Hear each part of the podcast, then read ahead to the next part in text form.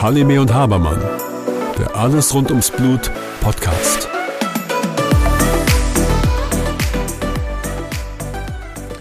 Hallo Susanne. Hallo Björn. Susanne, wenn ich zu dir in die Praxis komme, dann ist ja immer extrem viel los. Das ist ein, ja, ein richtiger Bienenschwarm.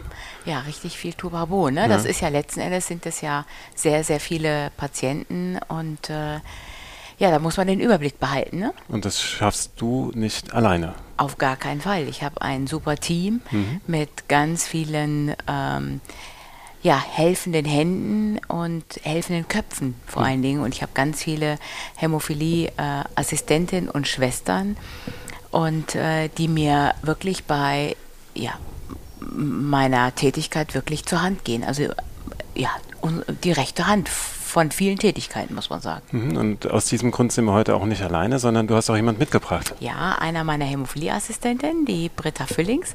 Hallo Britta. Hallo Susanne. Hallo Britta. Hallo Björn. Wie geht's dir? Gut geht's mir. Bist du entspannt? Ja, ich bin, glaube ich, entspannt. Sehr gut. Ja, sie hat es ja schon angedeutet, ne? Ähm, man kann diese Arbeit nie alleine machen. Ne? Das ist immer eine Arbeit im Team und um, ja. oftmals sind die oder seid ihr diejenigen, die die Patienten als erstes sehen. Genau. Ähm, wenn du jetzt mal so deine Aufgabe beschreiben würdest, ja. was ist deine Aufgabe? Also meine Aufgabe ist ähm, klar das Medizinische, ähm, aber viel auch ähm, das Seelische, sage mhm. ich jetzt einfach mal. Also auf die Patienten zugehen, immer, immer lächeln, äh, mhm. äh, finde ich immer gute Laune haben.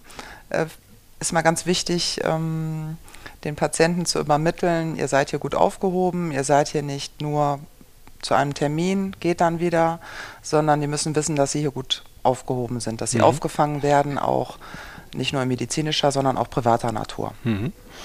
Ähm, ihr stellt ja so den ersten Kontakt oftmals da, wenn die Patienten in die Praxis kommen. Ja. Ähm, vielleicht kannst du mal so für einen Patienten den normalen Ablauf beschreiben, wenn er hier so durch die Praxis läuft.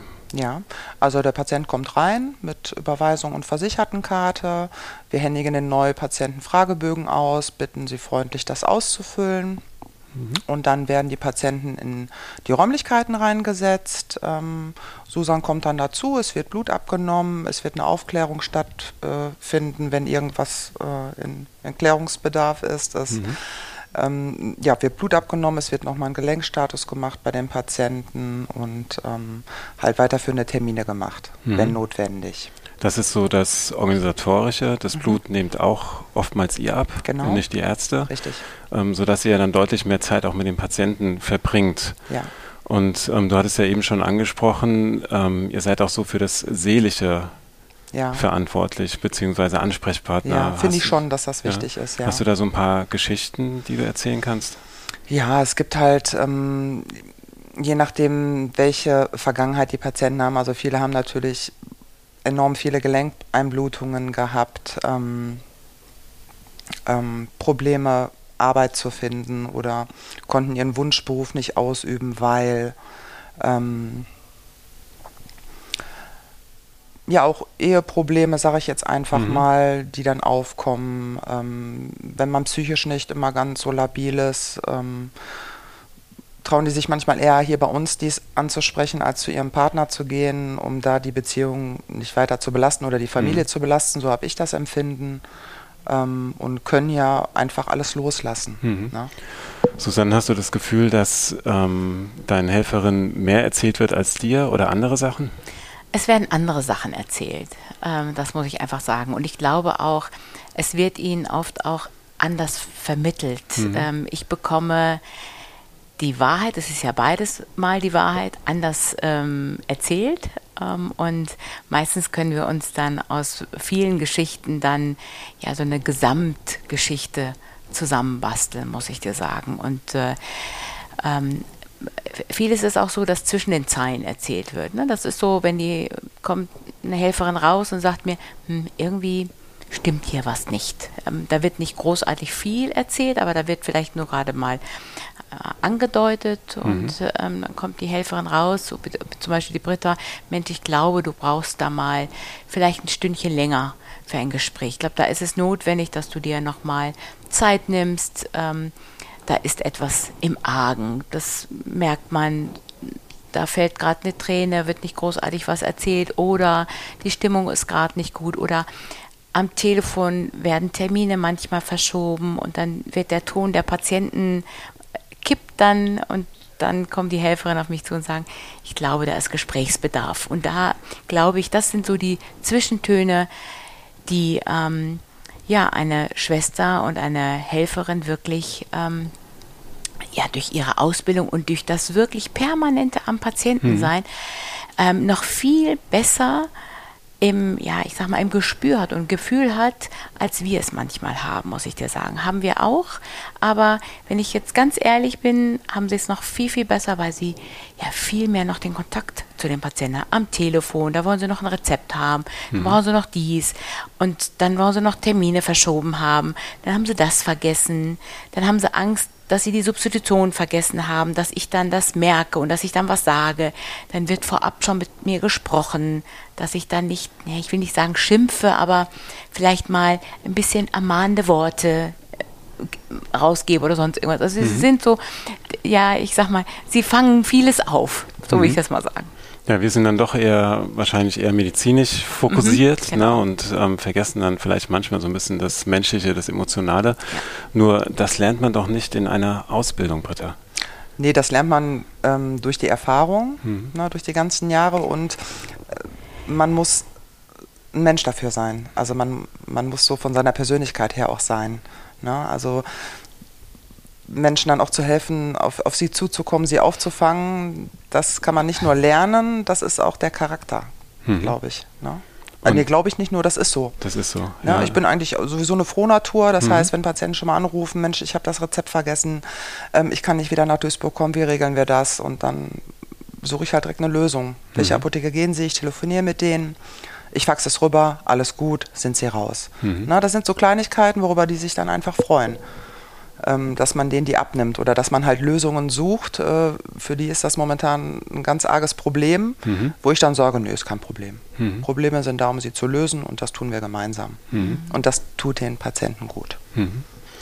Wenn jetzt, ähm, es gibt ja manchmal Extremsituationen und eine Extremsituation ist ja so die Erstdiagnose einer Blutgerinnungsstörung, mhm. der Hämophilie zum Beispiel. Ne? Ja. Und gerade wenn es dann um das eigene Kind geht.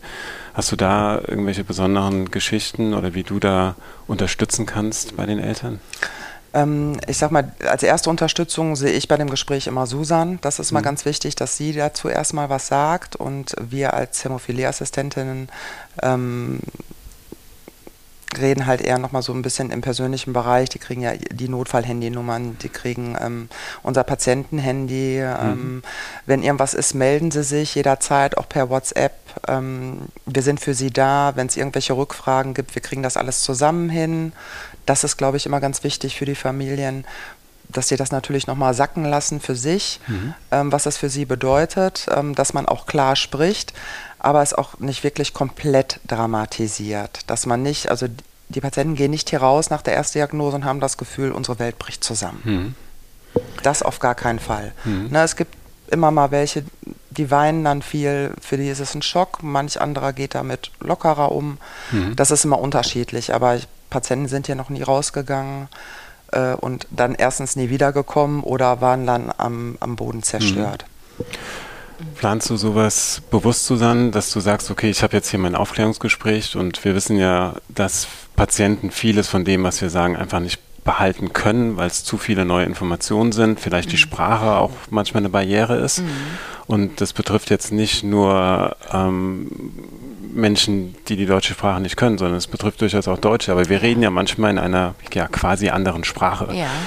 Planst du dann bewusst danach noch Zeit ein, dass die Patienten in der Praxis bleiben, damit solche Sachen ja. noch aufgefangen werden können? Auf jeden Fall, weil manchmal, ähm, ich sag mal, das ist ja in der Natur der Sache, dann haben wir die Diagnose gestellt und möglicherweise habe ich noch ein paar andere Patienten, dann sorge ich einfach dafür, da müssen ja Dinge noch vorbereitet werden. Mhm. Weißt du, da muss ja noch das Notfallpackage äh, vorbereitet werden, der Notfallausweis muss ausgestellt werden. All diese Dinge, da bin ich ja gar nicht mehr im Zimmer drin. Mhm. Da sind aber ganz viele andere Schwestern drin, die rein und raus gehen und ähm, dann nochmal ja, ich sag mal, eine Tasse Kaffee bringen, was zu trinken bringen und einfach mal so ins Gespräch kommen. Das, das machen wir ganz bewusst, damit noch andere Personen mit im Raum sind, die die Gesamtsituation wirklich mit auffangen können. Und oft ist es so, dass die Schwestern dann sagen, Mensch, wollen wir nicht noch die Familie noch einladen? Ähm, die ist, die wohnt hier um die Ecke, die kann das Ganze doch mit unterstützen. Also das sind auch noch mal Dinge, ähm, die die ähm, Schwestern einfach mal voraussehen und sagen, Mensch, da könnte der Kontakt ganz gut hergestellt werden. Wir bringen die einfach mal gut zusammen. Und ich glaube, an der Stelle ähm, verbringen wir, verbringe ich Zeit, aber ein ganz großer Teil der Zeit wird auch mit den Schwestern und anderen Familien verbracht. Das mhm. ist ganz bewusst, damit ähm, auch ganz klar ist, hier endet es nicht, sondern es geht mit ganz großen Schritten weiter und wir haben ein Ziel. Und dieses Ziel ähm, ist zu sehen. Also nicht irgendwie, da ist ein großer, dunkler Tunnel, mal gucken, was dann passiert, wo, wo möglicherweise das Licht ist, sondern wir sehen schon das Licht. Ne? Und das, mhm. äh, ähm, glaube ich, ist auch aus den Geschichten, wenn die Schwestern das erzählen, hat das ja nochmal eine andere Bedeutung, als wenn ich das nur als Ärztin sage. Ich glaube, da, da haben die ähm, Eltern auch nochmal so ein Gefühl, erzählen Sie es mir doch nochmal, mhm. weil die noch vielleicht noch viel näher dran sind, ähm, auch vielleicht mit der sprachlichen Barriere mhm. zu sagen, Mensch, ist das alles wirklich so? Ich meine, ich, ähm, kann man das so machen oder wie ist das denn und so weiter? Ich glaube, da kommt das ein oder andere ermunternde Wort oder äh, Gespräch nochmal auf. Mhm. Ganz am Anfang hatten wir auch das Thema Organisation und wir machen mhm. ja Zusammensprechstunde und mhm. dann legen wir fest drei, vier, fünf Sachen, die gemacht werden sollen. Mhm. Das Einzige, was so aus dem Zimmer wandert, ist so ein kleiner Zettel, auf dem fünf Sachen draufstehen. Und irgendwie passiert es ja dann trotzdem. Genau, ich habe hier ein, ein super Team, muss mhm. ich dir sagen. Und die Britta ist ein Organis Organisationsgenie, sage mhm. ich da, was das angeht, sage ich dir mal. Und wenn es irgendetwas gibt, was sie kann, sind es Termine zu vereinbaren, die irgendwo, wo man denkt, die Wartezeit ist ein halbes Jahr. Mhm. Und siehe da, irgendwie ich kann ja auch nicht sagen, wie sie es macht. Ich habe sie auch noch nicht beobachtet und ich habe mir nicht zugehört, weil ich dann immer Angst habe, dass dieses gewisse Karma dann weg ist. Weißt du, ich meine? Also lasse ich sie das alleine machen hm. und in irgendeiner Weise äh, zaubert sie mir dann einen Termin für die Patienten am nächsten Tag, in zwei Tagen, in einer Woche. Ich kann dir nicht sagen wie, aber es hm. funktioniert. Okay, Susanne hört weg. Wie machst du das, Britta? Ähm, Schickt sie zum nächsten Patienten. Ja. nee, aber das heißt ja, das heißt, also diese Empathie gegenüber dem Patienten brauchst du ja tatsächlich dann auch nach draußen. Anders ja. würdest du die Termine ja gar nicht bekommen. Genau. Und mhm. ich kriege eigentlich immer das, was ich möchte, mhm. muss ich sagen. Und das geht ja noch weit über den Praxisalltag hinaus. Ne? Wir haben ja. jetzt schon ein paar Veranstaltungen außerhalb der Praxis mhm. zusammen gehabt und irgendwie wart ihr auch immer dabei. Ja, also für mich ist das ganz klar, ja. dass wir dabei sind. Das erhöht natürlich die Bindung der Patienten zu euch. Natürlich. Und ich weiß noch, äh, die allererste Patientenveranstaltung mhm. außerhalb, ähm, da waren die alle total begeistert. Ne? Ach, mhm. sie haben gar nicht weiß an. Sie, so nach dem Motto, sie sind auch ein Mensch mit einer Hose und einem Pulli. ähm, ja. Und die reden dann auch gerne so ein bisschen im, im privater Natur. Ne? Mhm. Sind sie auch nicht verheiratet? Wo kommen sie her? Haben sie Kinder? Und man kommt sich dann so ein bisschen vor wie so ein Star, hatte ich so das Gefühl, wie so ein mhm. Sänger, der mhm. dann irgendwie backstage, äh, jemand hat eine Karte gewonnen und jetzt mhm. unterhalten wir uns. Und diese Veranstaltungen sind für die auch unheimlich wichtig für die Patienten. Mhm. Das heißt, die Patienten geben dir auch viel zurück. Ja, also ich liebe die Patienten ja alle mhm. ähm, und doch, die geben ein viel zurück. Mhm. Auf jeden Fall. Ich erinnere mich noch daran, wo Marlene geboren wurde, wie viele Geschenke ich von den Patienten zur Geburt bekommen habe. Das mhm. war richtig toll. Viele nette Karten. Es ging jetzt nicht um das Materielle, aber wie viele einfach Geste. auch daran gedacht ja. haben. Mhm. Doch, ja. das hat mich äh, sehr, sehr gefreut, muss mhm. ich sagen. Ja, das ist ein Geben und ein Nehmen hier. Mhm. mhm. Wenn jetzt hier jemand zuhört und der sagt, wow, toller Beruf, wie werde ich Hämophilie-Assistent, Assistentin? Ja, wie werde ich das? Ich muss das ähm, Know-how mitbringen, ich muss die Einstellung dazu mitbringen. Ich sage mal, jeder, nicht jeder Mensch ist gleich. Ich akzeptiere mhm. auch Menschen, die introvertiert sind, die das halt nicht so können oder nicht so aus sich raus können, aber ähm, die dann zu ruhig sind und nicht eine bestimmte Stärke und Ausstrahlung mitbringen, mhm. ähm, die sind für den Beruf halt nicht gemacht, sage ich einfach mal. Die sind Mhm. dann vielleicht eher für andere Dinge gemacht. Ähm, man muss halt das Interesse daran haben. Mhm. Und würdest du sagen, dass dieser Beruf einen gewissen Stress mit sich bringt? Ja, oder macht es die Fall. Einstellung? Nee, Mhm. das äh, ist schon bestimmter Stress, aber ich Mhm. persönlich brauche den. Mhm. Ohne dem wird es gar nicht äh, funktionieren. Mhm. Und dann gibt es ja die formale Ausbildung. Das heißt, du musst ja eine Art Lehre machen. Die geht Genau. über wie viele Jahre? Mehrere Fortbildungen. Mhm. Geht also erstmal, die hast du in den Arzthelfer, Helferin-Ausbildung zum Beispiel, könnte man das machen. Das sind dann ähm, drei, Drei Jahre. Jahre, genau. Oder eine Schwesternausbildung. Da gilt es ja genauso. Und dann diese Hämophilie-Assistentin ähm, Zusatzbezeichnung findet ja im Rahmen der Ausbildung, ähm, die wir unter dem Dach der GTH mittlerweile haben, ähm, wo die Assistentin an verschiedenen ähm, Fortbildungen teilnehmen können. Einmal den Blutungsteil und einmal den Thromboseteil. Und am Ende gibt es dann eine Prüfung, die sie ablegen ähm, müssen und ähm, ja, wo sie eben einige Fragen beantworten müssen. Und dann gilt es wirklich, dass sie regelmäßig an bestimmten Fortbildungen wirklich teilnehmen. Aber das A und O, das ist einmal der Fortbildungspart, ähm, ist die tägliche Arbeit mit den Hämophilie-Patienten. Das heißt, Faktoren aufziehen, Faktoren bestellen, ähm, die Listen wirklich zu führen, die Substitutionskalender zu kopieren, einzutragen, zu schauen, haben sie regelmäßig gespritzt, haben sie nicht gespritzt. Sieht man daran, dass sie einfach alles eingetragen haben, das sehen die Schwestern. Also, und eine Schwester sieht auch, Mensch, hier ist nicht regelmäßig bestellt worden. Möglicherweise ist die Substitution nicht ganz so regelmäßig. Oder ein Patient ruft an und sagt, er hat ein paar Schmerzen und man sagt, ihm, Mensch, vielleicht ist das regelmäßige Spritzen doch nochmal notwendig. Ein gutes Wort nochmal zur Unterstützung, bevor er, ich sag mal Wochen vorher, bevor er zu mir kommt, letzten Endes, oder auch manchmal Monate wird nochmal vorher gesprochen. Da wird auch oft das Herz ausgeschüttet, sage ich mal an der Stelle. Das sind also viele Dinge, die die Schwester schon viel vorher sieht, als ich sie sehe. Das heißt, natürlich unterschreibe ich die Rezepte, aber den ganz großen Überblick, muss man ehrlich gesagt sagen, haben die Schwestern, weil sie genau wissen, was ist im Kühlschrank, was geht rein, was geht raus. Also das sind ganz viele Dinge, die dann doch die ähm, Hämophilie-Assistentin doch im Blick haben, sage ich mal. Das ist, sind so ganz viele Dinge. Oder ich sage jetzt einfach mal, Patient hat lange Zeit nicht gespritzt. Auf einmal passiert eine Verletzung und traut sich gar nicht, mich anzurufen. Dann passiert der Anruf oft bei den Hämophilie-Assistentinnen und dann werde ich so, na, ja, ich glaube so nach dem Motto vorbereitet. Ne? Jetzt nicht schimpfen und nicht keine Ahnung was, ne? so in dem Stil. Ne? Und dann, ich glaube, das ist so ein bisschen, um bestimmte Dinge abzufangen, glaube ich, auch ganz viel, was das ist. Ne? Ja, auf jeden Fall. Natürlich schimpfe ich auch schon mal mit Patienten, muss ich ganz ehrlich sagen, weil es immer wieder auf das Gleiche hinausläuft. Es gibt halt ähm, ja, Patienten, die dann ähm, immer wieder denselben Fehler machen, sage ich jetzt einfach mal. Und dann ja, weiß ich teilweise schon zurecht, muss ich sagen. Und die wissen natürlich auch, dass ich Susan darüber informiere. Ja, klar.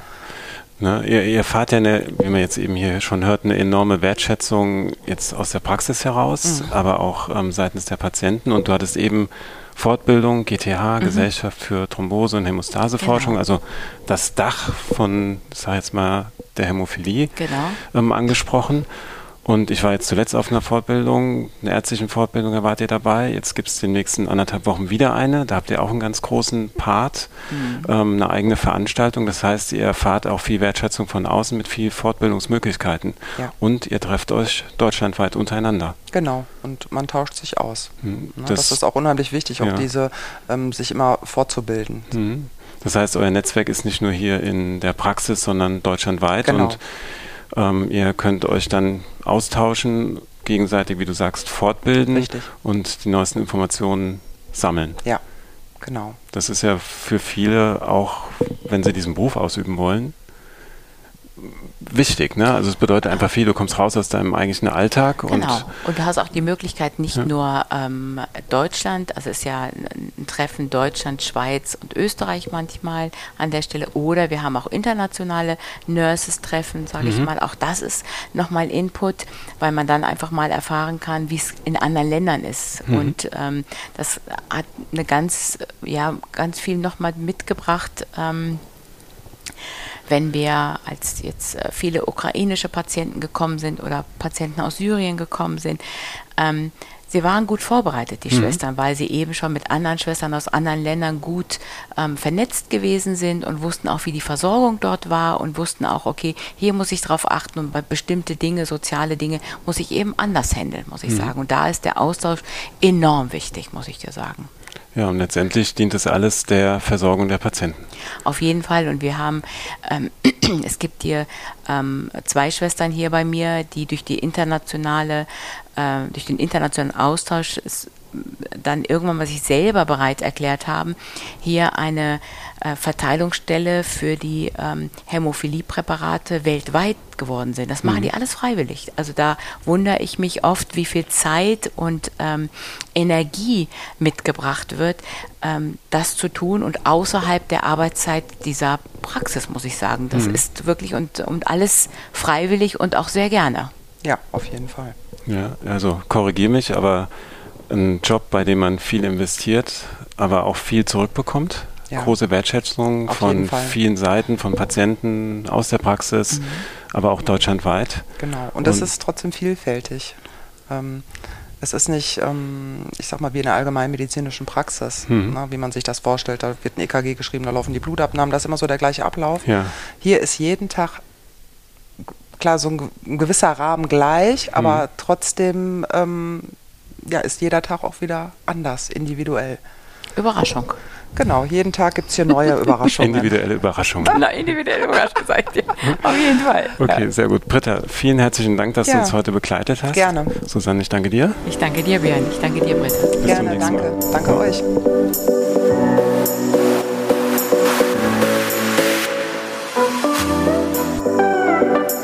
Halime und Habermann, der Alles rund ums Blut Podcast.